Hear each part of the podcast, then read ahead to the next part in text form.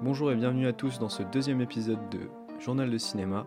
Le concept est toujours le même, tenir un journal en podcast de tous les films que je regarde. Aujourd'hui je vais vous parler de deux films de Sciamma, Portrait de la jeune fille en feu et Tomboy.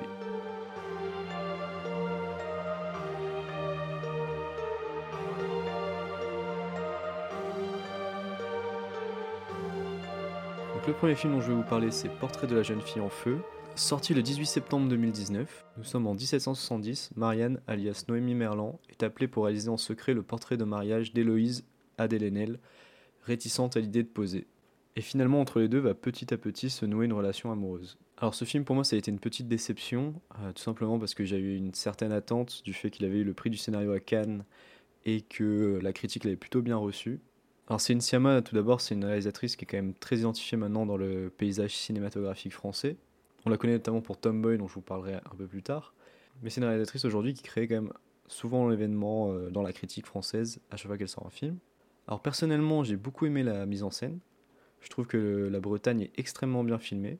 Il y a plusieurs scènes notamment qui se déroulent sur la plage que j'ai trouvé euh, vraiment très belles, avec un vrai son apporté à la photographie. Et c'est un film qui a une vraie ambition de mise en scène, et je trouve que de ce côté-là, Cynthia a vraiment bien réussi son pari. Il y a beaucoup de plans qui sont très beaux, euh, et on s'éloigne pas mal du style plutôt euh, naturaliste, réaliste que je lui connaissais jusqu'ici. Et évidemment, comme on parle de film sur la peinture, j'imagine que le choix n'est pas innocent de vouloir euh, que chaque plan soit un peu comme un tableau. Et on a très peu de personnages dans le film. Il y a le duo d'actrices, la mère jouée par Valeria Golino et la domestique. Le pari pour la réalisatrice, c'est vraiment de réussir à faire tenir euh, le film sur ces deux actrices principales. Et je trouve que les deux remplissent leur rôle à merveille. Elles sont vraiment très convaincantes, et notamment Adèle qui joue vraiment très très très très bien dans le film, je trouve. Il faut savoir également que le casting est à 99% féminin. Il y a quelques hommes mais qui ont des apparitions vraiment très minimes dans le film euh, au début et à la fin. Et du coup, ça renforce vraiment ce sentiment de parenthèse enchantée où les hommes ne sont pas là. Simplement parce que c'est un homme qui est euh, responsable de tous les tourments du personnage d'Adèle dans le film, étant donné qu'elle ne veut pas de ce mariage arrangé euh, qu'on lui a promis.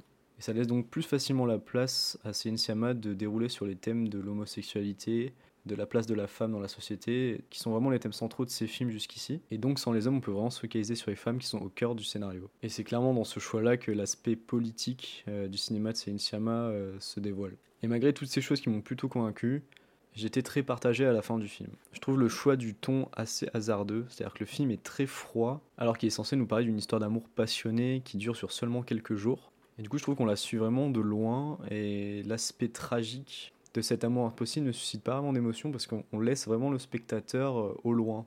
C'est un film qui ne comporte pas de bande sonore, ce qui donne du coup l'effet de ressentir tous les silences du film de manière assez pesante.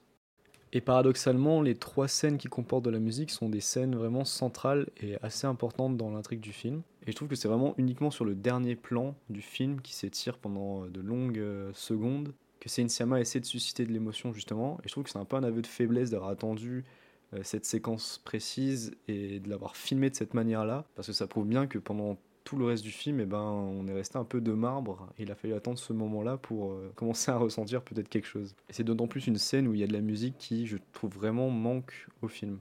Il faut aussi que j'évoque la scène d'avortement que je trouve totalement ratée dans son choix de mise en scène et la manière dont Sein Siama a choisi de composer son plan que je trouve assez ridicule. Et au lieu de nous rendre tristes ou choqués, je trouve qu'elle nous laisse juste avec des points d'interrogation dans les yeux. La première séquence du film pose beaucoup de questions également, parce qu'on nous présente le fameux portrait de la jeune fille en feu, sur lequel on ne revient absolument pas par la suite. Alors que c'est lui qui donne son titre au film, et c'est à partir de celui-là que Noémie Merlan commence à raconter l'histoire. En conclusion, je dirais que c'est un film qui est assez inégal, qui est à la fois maîtrisé mais froid, également trop long, je pense, il y a vraiment des longueurs et un problème de rythme. Et je trouve les défauts dommages parce qu'il dessert vraiment un film qui aurait pu être beaucoup plus tragique, beaucoup plus poignant et finalement on s'ennuie un peu. Je vous invite quand même à aller vous faire votre propre avis, étant donné que beaucoup de personnes semblent avoir apprécié le film. Et maintenant, je vais aborder un précédent film de Siama que j'ai vu dans la foulée, Tomboy.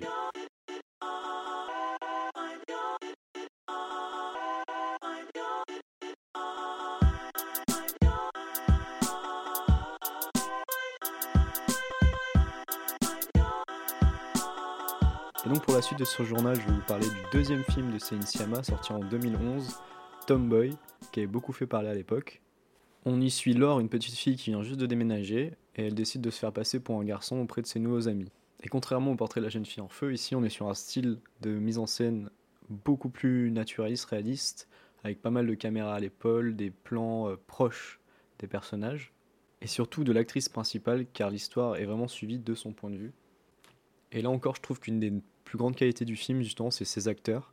C'est pas toujours facile d'avoir des acteurs enfants convaincants. Et tous les jeunes acteurs jouent vraiment bien leur rôle, ils tiennent vraiment bien leur personnage. Et je pense qu'on peut dire que Sciamma est une vraie bonne directrice d'acteurs et d'actrices, parce qu'au vu de tous ses films, à chaque fois, je trouve le casting vraiment très convaincant. Et une mention spéciale à la petite sœur de Laure dans le film, qui joue vraiment extrêmement bien et qui est incroyable dans le film. il y a eu beaucoup de discussions à l'époque sur le sujet du film, qui est donc euh, cette petite fille qui se fait passer pour un garçon.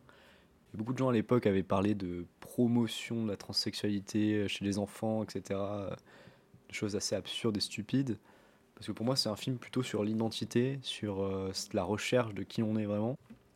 Et je trouve que ce film euh, fait ça sans être euh, théorique.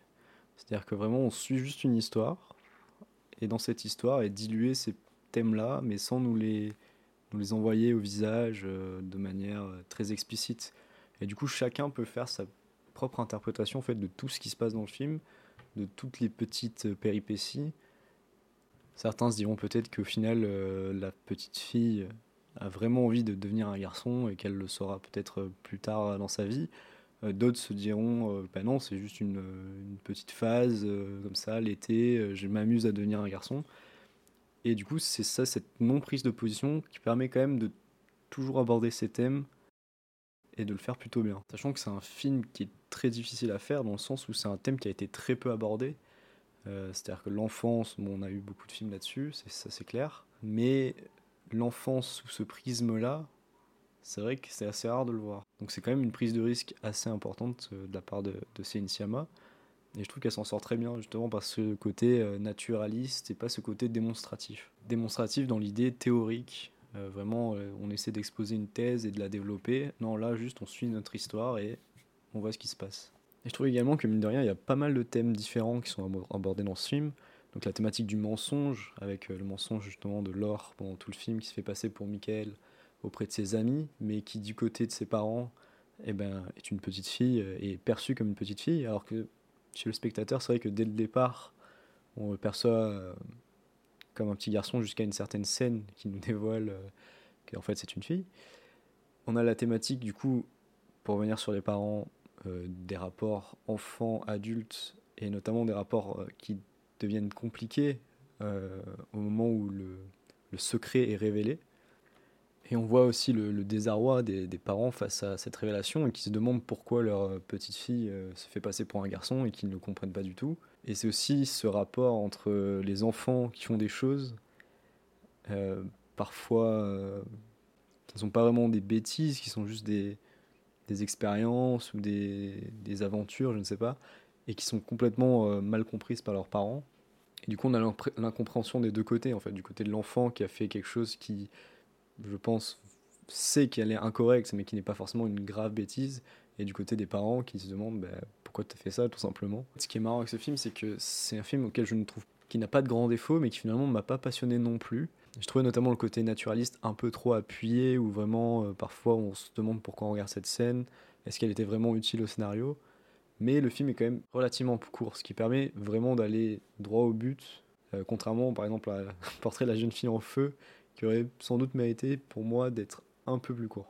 C'est un film qui mérite d'être vu euh, pour euh, sa place dans l'histoire euh, récente du cinéma français, bien que personnellement ce ne soit pas forcément un des films que j'ai préférés ces dernières années. Cinéma est quand même devenu une figure importante du cinéma français contemporain, donc je vous invite quand même à découvrir son cinéma à travers ce film qui est une bonne porte d'entrée.